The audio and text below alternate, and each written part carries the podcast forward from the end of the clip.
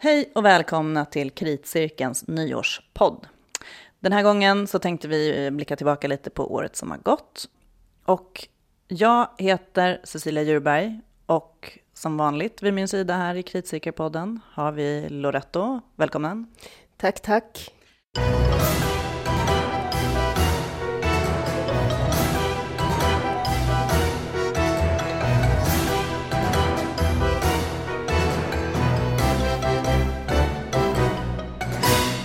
Ja, om vi ska titta tillbaka lite på året som har gått så kan vi ju börja med att berätta att nomineringarna till Svenska Teaterkritikers förenings kritikerpriser är offentliggjorda. Och Loretto, vill du eh, läsa upp vilka som är nominerade? Jo, nominerade till Svenska Teaterkritikers förenings teaterpris för 2016 är uppsättningarna Faller tiden i regi av Susanne Osten på Dramaten, Figaros bröllop i regi av Peter Stein på Malmö Opera samt eh, Tilde Björfors och Cirkus Cirkör för föreställningarna Limits och Satyagraha på Folkoperan. Precis. Ja, Limits som har gått på turné i Sverige med Cirkus Cirkör och Satyagraha då som spelas på Folkoperan. Och nominerade till Svenska Teaterkritikers förenings barn och ungdomsteaterpris för 2016 är Charlotte Engelkes för Guldet på Kulturhuset Stadsteatern i Skärholmen. Och så uppsättningarna Papper, en ordlös saga om livet i regi av Bernard Couchard på Marionetteatern och Filifjonkan som trodde på katastrofer i regi av Ada Berger på Malmö stadsteater och Dramaten. Den kommer till Dramaten nu eh, i dagarna och spelas där. Ja, och nu så håller medlemmarna på att rösta för fullt. Så vilka som får kritikerpriserna kommer offentliggöras i sinom tid. Men kanske typ i slutet av januari någonting. Och även en dansprisjury sitter och diskuterar vilka eller vem som kommer att eh, få Svenska Teaterkritikers förenings danspris för 2016. Så det här får vi eh, berätta om mer nästa, kanske nästa podd. Men om vi då mer ska titta tillbaka på året, så vad skulle du säga, Loretto, vad är din liksom, bild av teateråret, eller man ska säga scenkonståret 2016? Vad är det du minns bäst? Det som jag minns bäst är ju att um, flyktingkrisen och uh, rådande politiska läget har varit ett ständigt återkommande och närvarande tema på teatern. Allt från, um, från mediorna, alla medior som gick i början av året, där man uh, verkligen lyfte fram det här uh, flyktingaspekten ur media på olika sätt till, som, som vi har pratat om? Ja, som vi har pratat om eh, tidigare. Till eh, frigrupper som har gjort olika kvasi eller pseudodokumentära um, skildringar av uh, flyktingkrisen. Något exempel? Det är väl en nattpassage var ett tydligt sånt exempel. Um, ja, det, allt som vi såg på BITF var ju definitivt hängde ju med i, i, i det spåret. Så det, det här är ju verkligen en trend som verkar vara förekommande i åtminstone Europa. Mm. Ja men precis, och jag menar, och uh, Limits som vi då som, som vi har nominerat till Teaterkritikerpriset, Cirkus Cirkör och Tilde Björfors uppsättning, uh, som fortfarande går på Dansens hus, går att se där. Um, den är ju verkligen, den, den är verkligen uttalad att den har tema migration. Eh, den ja, recenserade jag i Sveriges Radio. Um, absolut. Och sen har vi pratat om liksom det här med ah, trenden och trend. Det är nästan inte ens, liksom, det, är, det är nästan ett undantag om man inte jobbar med de här videoprojektionerna nu. Det är så himla mycket. Det känns som att det kanske måste, det kanske vänder under 2017. Det måste vända nu, som de sa i Flickdjur. Um, ehm, eller någonting. Kanske förhoppningsvis så har vi någonting. kommer lite nya fräscha mm, estetiska grepp, tänker jag. Jag tänker, jag inser när jag tittar tillbaka på teateråret att mina absoluta, jag menar som sagt Belgrad, Bitefestivalen, eh, väldigt starka minnen. Alltså jag tyckte att det var bra, jag hade bra teaterupplevelser där. Eh, men också det som jag tänker på som, som har gjort mest avtryck i min lilla kritikerhjärna, det är ju gästspelen. Alltså jag är ju, jag har ju fått liksom bli tvungen, jag har ju insett att jag är så himla svag för tysk, tysk teater, tysk estetik. Men jag tycker att, ehm, eh, Ostermeyers, eh, Rickard III som gästspelade på Dramaten på Bergmanfestivalen eh, var bland det bästa jag har sett i år.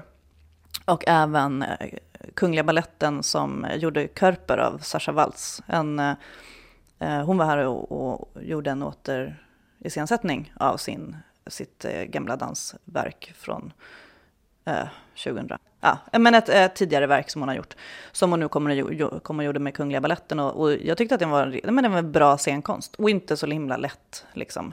Inte så där lättillgänglig. Uh, men ändå, ja, jag tyckte den var bra. Jag gillade den. Och sen så hade Dansens hus hade jättebra, framförallt hösten, starka gästspel. De hade Le Ballet de la B och Batsheva Dance Company med Ohad Naharin. Um, liksom jag hade i och för sig såklart väldigt höga förväntningar, men, um, men just de internationella inputen liksom, som jag tycker var intressant. Sen så tänkte jag på att uh, jag brukar skoja om att jag har en, en blogg där jag bara så försöker samla lite, jag samlar lite länkar till mina recensioner och så. Eh, jag var, hade en ambitiös, eh, jag var ambitiös för en massa år sedan när alla började blogga att jag skulle ha det. Men nu så i alla fall så har jag länkar mina recensioner där. Men jag brukar titta ibland på skoj, jag brukar titta på vilka sökordsträffar, hur folk har hamnat på min blogg. Uh, och i topp, förutom mitt namn, när folk sitter och stalker, googlar mig och hittar dit. Uh, I topp bland sökorden ständigt är ordet nakenballett. Och jag kan bara, alltså det verkar finnas ett väldigt starkt intresse där ute på internet för nakenballett just. Och då, då, där fick ju, under åtminstone den här hösten, de människorna sitt lystmäte om de gick på Dansens hus. Um, där det var, där hade vi Mette Ingvarsen som gjorde föreställningen Seven Pleasures som handlade liksom om, ja men den handlade om sex. Um, och de var nakna nästan hela tiden. Uh, och hon gjorde även uh, eh, 69 Positions på MDT, en, ett tidigare verk som hon satte upp igen, som man kunde se där, som handlade också om sex. Om, uh, om naken performance, om, eh, ja, det tema som hon håller på att utforska. Och även Cullbergbaletten Kullbergbaletten klädde av sig alla kläderna i protagonist av eh, Jefta van Dinter på Dansens hus. Eh, och så Körper och Sascha Waltz på Kungliga Operan som eh, också visade väldigt mycket barhud. Så att, ja, det är ju fint liksom. Eh, det är inget ovanligt, men det var på något sätt bara ovanligt mycket under hösten. Nakenbalett. Vi har ju sett föreställningar som vi inte har hunnit prata om, men eh, vi fortsätter återkomma till eh, det är Cirkör och Tilde Björfors som är nominerad. Satyagraha som vi såg av Philip Glass, operan. Uh, eh, tyckte du om den? Ja, um, jag måste erkänna att jag var lite skeptisk um, i början när, när den skulle komma upp. För jag tänkte, okej okay, nu när det för en gångs skull sätts upp nyskriven modern opera så kommer man låta musiken eh, falla i skymundan för spektakel och spex och hisnande effekter och sådär. Um, men uh, they had me at hello faktiskt. Jag tyckte att um, de fick till en uh, väldigt fin balans mellan, uh, mellan cirkusnumren och um, jättefina sångare och musiken framför allt. Det var liksom, ja, det var väldigt, väldigt ordentligt balanserat och sammansatt. Så att, ja, absolut, det var det var bra. Jag tänkte på, eh, jag var ju lite sur på den. Eh, jag tänkte just på att eh, mottagandet av den, det var många som hyllade den. Och jag tyckte också att det var en fantastiskt eh, jättefin föreställning. De, de får ihop cirkusen och opera och sången och alltihop var bra. Uh, och att jag menar, sen är det ju såklart att man blir alltid lite glad över att se någonting som är nytt. Alltså, jag tänkte på själva, själva verket som inte, uh, som inte är helt bortskämda med att få se. Och en opera på sanskrit liksom. Det är ju ja, det var en eh, härlig twist. Men så tycker jag då att, eh, och det, jag, hade, jag skrev ett inlägg på Facebook om det, att jag tyckte att det var så konstigt att kritikerna inte nämnde att det var väldigt mycket upprepningar just i numren. Alltså det var återanvända nummer, det här med garntemat och det var ju, då har ju Tilde Björfors gjort två uppsättningar tidigare med just så här eh, garn och väv och virkat som i Knittingpris och Knittedpris. Där flera nummer, och liksom artister är ju direkt samma, de är blå kopior. Uh, och det, det, det, får man ju göra liksom, om man vill. Men jag tycker också att det är lite, när man går på cirkus så tänker jag att det finns någonting med i cirkuskonsten att man skulle vilja ja, ha en förnyelse, att se någonting nytt då. Sen blir det ju såklart att det blir liksom lite grann en ursäkt för att det kanske är så att operapubliken, eller större delen av den publiken inte har sett de föreställningarna. Nu hade jag det. Eh, och sen så, så, även så såg jag ju Limits som var en, en utveckling av Borders som också var väldigt, liksom två föreställningar som liknade varandra. Och eh, det kan man väl se som ett, å ena sidan att det är ett konstnärligt grepp att jobba i en sån typ av process och återvinna saker och, och utveckla saker. Men eh, någonstans ändå så, så, det var som jag skrev på Facebook, och jag lovade lovat att vi skulle kanske ha någon dialog om det, jag och Tilde Björfors, för hon kommenterade tillbaka. Men att, eh, men att det ändå är så, det, Sverige är så litet cirkusland, så att det är lite som att de kan ju faktiskt göra hon kan ju fortsätta göra som hon vill, för det finns inte heller någon, jag vet inte om man pratar om konkurrens inom scenkonsten, men ändå liksom, det, det, det finns ingen andra, inga andra som gör sådana stora cirkusuppsättningar i Sverige. Så att det finns liksom inget, alltså publiken har inte heller någon, något annat att jämföra med eller, ja, men lite sådär. Jag tycker att det kanske, ja, men konkurrens är väl ändå ett ord som finns, som man brukar säga att det kan vara bra för utveckling av konst. Att, eh, att någon säger att, men du, nu har vi ju sett det här numret i flera gånger. Och så är det ju ganska vanligt i cirkus, tänker jag. Har man en, liksom, har man en duktig liksom, luftartist så, så, så kommer den att göra sitt nummer. Då vill man stoppa in det här fina numret som man har utvecklat i flera, flera år. Eller sådär. Men, eh, men i det här fallet så är det också då även den här liksom, temat med, med väven och uh, snören och sånt som eh, man tänker att nu, nu får hon ju liksom inte göra det flera gånger, så tänker jag. Även om det liksom är en bra föreställning. Så. Mm. Eh, och Limits tyckte jag också var jättebra. Alltså, och absolut, är, menar, hon är absolut värd nomineringen till Teaterpriset. Um, så, uh, så det tyckte jag, ja, en, en, vi, det menar, om vi pratar om att teaterkritiken inte eh, alltid mår så bra, så kan man ju säga att menar, just cirkuskritik, det, jag menar, hur många hur många utpräglade cirkuskritiker har vi egentligen? Vi hade en diskussion om det faktiskt i vi har haft en diskussion om det i, i, i kritikerföreningen. Eh, just i samband med att vi träffades och pratade om nomineringar så diskuterades lite fram och tillbaka hur, liksom, hur förväntas kritiker ha koll på alla genrer. Jag tycker ju att en, är man teaterkritiker så tycker jag liksom såklart att man ska gå på dans och opera och cirkus också. Eftersom konstnärerna går däremellan, eller framförallt liksom scenografer och, och regissörer eh, jobbar i olika discipliner och det är liksom, världen är så liten. Eh, och att man, det är inte skadar att ha ett, ett sånt perspektiv på mm. hela scenkonsten. Men såklart att det är en omöjlighet att få fördjupa sig i cirkus i Sverige. Eller en omöjlighet är det inte, men alltså det finns inte så stort utbud. Så då kräver det av en, ja, men om man vill specialisera sig som cirkuskritiker så ska man kanske inte bo i Sverige. Så tänker jag. Mm. Men å andra sidan så kan man då se allting som cirkusrekör gör. Eh, och då har man det perspektivet. Nu hade kanske inte de flesta kritikerna det på mm. Satyagraha, tänker jag, för det var operakritiker som gick och mm. såg. En kommentar till det. Ja. Eh, någonting som jag saknade helt enkelt i kritiken. Men, och sen så har vi ju haft ett kritikbråk. Mm. Eh, där du kände dig lite approcherad, eller? Jo, alltså det var ju Karin Olsson på Expressen som eh, tidigare under hösten eh, skrev ett eh, slags eh, upprop riktat till alla kritiker. Eh, larma och gör er till eh, kritiker, löd rubriken. Eh, där hon öppnar med ehm, hur eh, tråkiga och lama alla recensioner av den här operan om Jihad Jane hade varit. Som och ju, den hade du recenserat? Och den hade jag recenserat. Um, och det blir liksom givetvis så blir ju första reaktionen eh, förskräckelse, bedrövelse, men samtidigt också, ja ah, okej, okay, intressant, någon har läst min recension, um, fast hon tyckte att den var tråkig. Eh, så ja, det, det, blir ju såklart blandade känslor, men eh, ändå så var det ju liksom Jag känner ju liksom ändå att kontentan, eller det som jag tog med mig ur den här Det, Alltså, jag får ju ta åt mig om jag vill. Jag kan ju också, hade jag också kunnat inte göra det. Eh, det är ju faktiskt tänka, ta det som en, ta uppmaningen på allvar och så här. Ja, nu ska jag skärpa mig.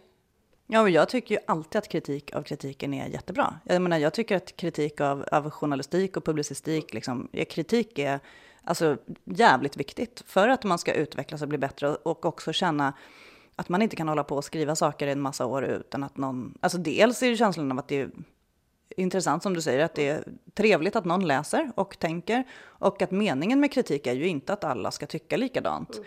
Men jag skrev ju faktiskt en replik på uppmaning av henne, för jag skrev om det här. Jag, jag tror att det här hände precis innan vi åkte iväg till Belgrad. Och jag skrev bara någonting på eh, kommentar på, på min Facebook. Ehm, eh, att, att jag tyckte att det var välkommet med den här typen av, även om det var lite påhoppsnivå, och det måste det ju vara för att annars så blir det ingen fart på debatten. Jag vet inte om det alltid måste vara debatt heller. Det, jag tyckte att det, jag kunde uppleva lite grann att efter diskussionerna blev så väldigt typiskt också att det var bara vi kritiker som, som replikerade på det här. Och på något sätt alltså, att det blir så att det går, går i försvar och hur ska vi förklara det här? Men jag eh, tyckte att jag absolut, jag kan hålla med om att jag tycker att det finns kritik som är tråkig.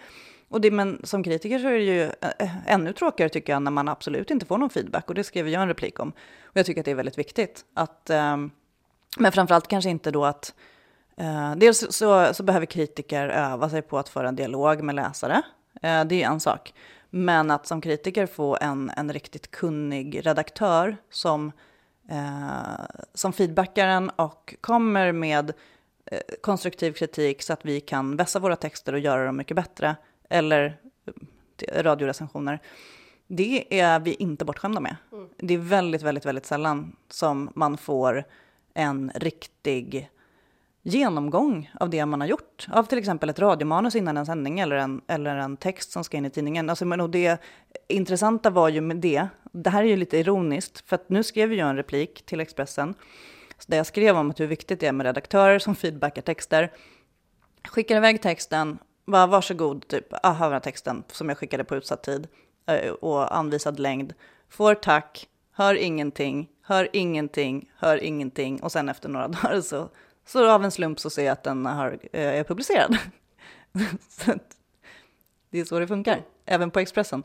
Men, eh, jag menar, och, det, och det är så, det, jag menar, vi är, vi har, det, alla är stressade och så, men jag tycker faktiskt att om man då som, det var liksom mitt budskap lite grann också, om man som kulturchef på Expressen tycker att, att kritiken är, är viktig och ska utveckla sig, så kan man själv se till att anlita bra redaktörer som kan scenkonst. För att det är en sak att man kan feedbacka på en text för att man är en duktig redaktör, men liksom snäppet därefter att ha en riktigt eller att kritiker kan feedbacka varandra. Så vi skulle kunna, så jobbade vi på nummer. Alltså där var ju alla, alla som jobbade med nummer var scenkonstinriktade. Eh, och det kunde vara så att man, liksom, nu ska jag inte sitta och säga att jag var så jävla bra redaktör, redaktör, men jag tog det på allvar och jag tyckte att det var viktigt, speciellt när vi hade nya skribenter som vi ville odla. Mm. Men att man, man, på liksom, man, man, man läste verkligen texterna noga. Det var inte, en, en ny kritiker fick ju inte sitt första utkast till recension publicerat utan kommentar, mm. utan det, vi bollade ganska mycket, försökte lägga tid på det för att det skulle bli så bra som möjligt. Eh, men det är ju så, och jag vet inte om det, liksom, jag tycker inte att riktigt att man kan ursäkta sig för att det, att det kostar pengar, utan det handlar ju om hur man, jag menar, det handlar ju om arbetsmetoder och kompetens framförallt. Hur har du upplevt dina feedback från dina redaktörer, utan att hänga ut några namn? Eh, ja, nej, men alltså eh, det är ju, väldigt sparsmakat med, med feedback och så. Jag gjorde ju faktiskt ett, eh, litet experiment eh, några veckor efter att den här eh, debatten blossade upp och, och, jag skickade in en recension eh, där jag medvetet hade avstått från att lämna en värdering till vad det nu var jag hade sett ser liksom, läser dem. Eh, men ja, då, jag fick faktiskt eh, det tillbaka och sa, skulle du kunna skriva värderande någonting som berättar vad du tyckte? Eh, så att det, det funkade ju, vilket, vilket var väldigt skönt. Men alltså jag, ja, jag tycker att som, ehm, som frilansare och, och känna liksom, alltså nu har jag hållit på i sex år och visst, jag har ju liksom en kontinuitet bakåt i tiden som eh, har gett mig erfarenhet och säkerhet kring, kring vad jag gör. Men jag vet ju aldrig liksom om eh, det här knäcket jag får kommer vara mitt sista eller inte. Alltså, det finns ju liksom inga garantier och för mig så känner jag liksom att det är det, den, den otryggheten som, som gör att kanske inte är så spetsig eller varm eller het eller vad man ska, vad det nu var som saknades i min Jihad Jane recension. Um, för att man vet ju inte. Så försöker ju liksom också på något sätt överleva.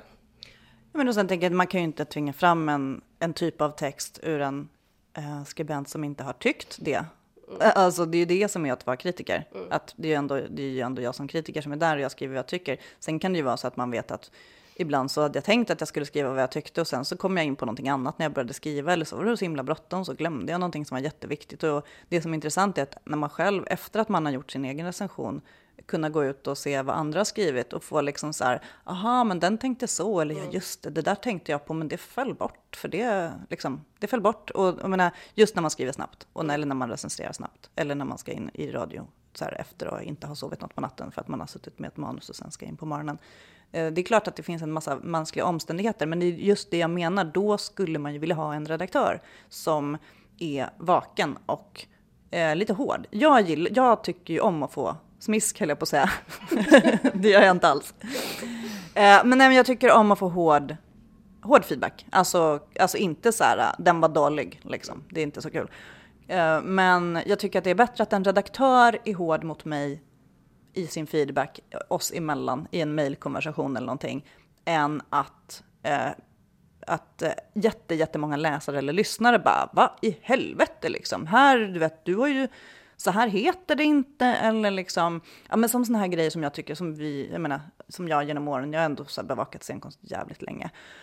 Eh, jag tycker att det är jätteviktigt att man kan skilja på liksom pjäs, uppsättning och föreställning. Det är begrepp som är så grundläggande att man är noga med när man är kritiker. Pratar man om uppsättningen, pratar man om den här tolkningen, pratar man om pjäsen, pratar man om manuset, jag tycker att det är självklarheter och jag tycker att det är självklart när man som redaktör ska redaktöra, eh, ta in en, en teaterrecension att man faktiskt, om man är osäker på vad skribenten menar, så bör man fråga mm. och ändra det faktiskt.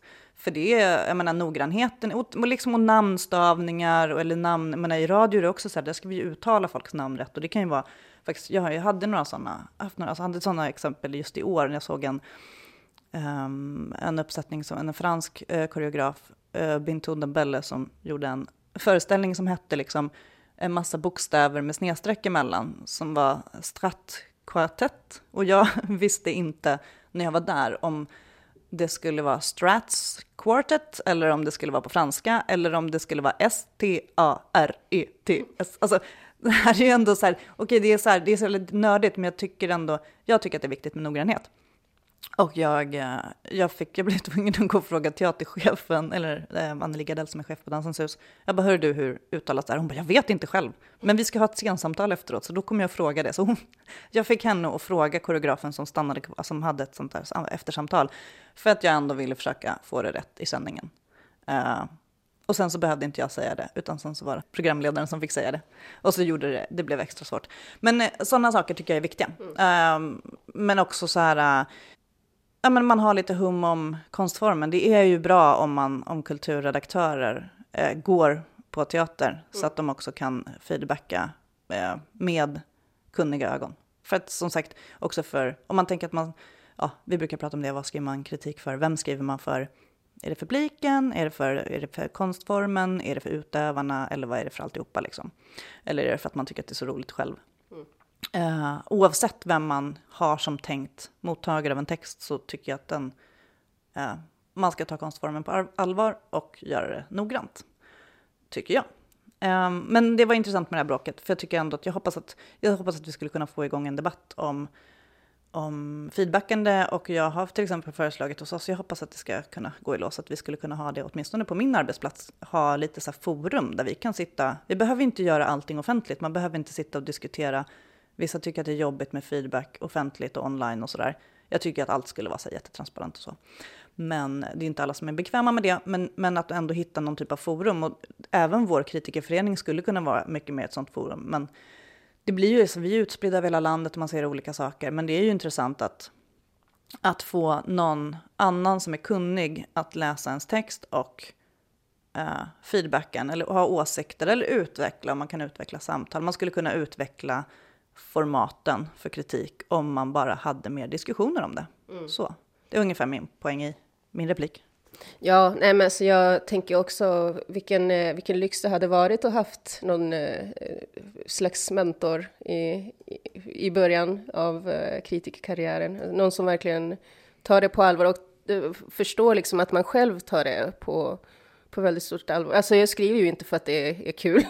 jag tycker att det är ganska jobbigt att skriva, men det här är liksom ändå någonting som jag, som jag gör.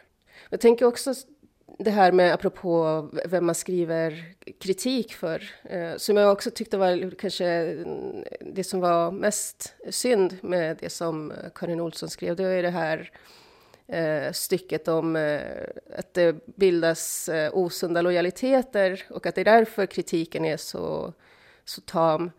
Um, jag håller, jag håller inte med. Alltså, det är ingen som är polare med någon. Alltså, det är verkligen inte så. Uh, utan tvärtom så är det ju så att kritiker får knappt se varandra i ansiktet på teatern. Uh, om det är liksom är utövare som man råkar stöta på i rökrutan i pausen så är det liksom så här, åh hej. det, är all, alltså, det är ju väldigt mycket en kultur kring att man inte kommer varandra för nära.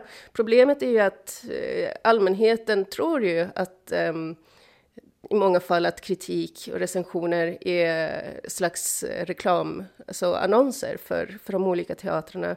Jag tycker att det är väldigt synd att um, förstärka den uppfattningen, för att så är det faktiskt inte. Alltså pressbiljetter är inte mutor. Uh, det, det, sitter liksom inte här och inte skriver någonting vast för att tycker synd om Kungliga Operan. Liksom. Nej, men det är ju inte synd om Kungliga Operan heller. Alltså det, det brukar jag ju förklara. Uh, att, jo, men det är klart, eh, med sådana diskussioner har vi haft, sådana olika typer av paneler, att det är så här, hur hård kan man vara? Jag tycker ju att det, å ena sidan tycker jag att det är jätteroligt att, att läsa jätteelaka sågningar. Eh, det kan jag erkänna att jag tycker det, det finns ett underhållningsvärde i det.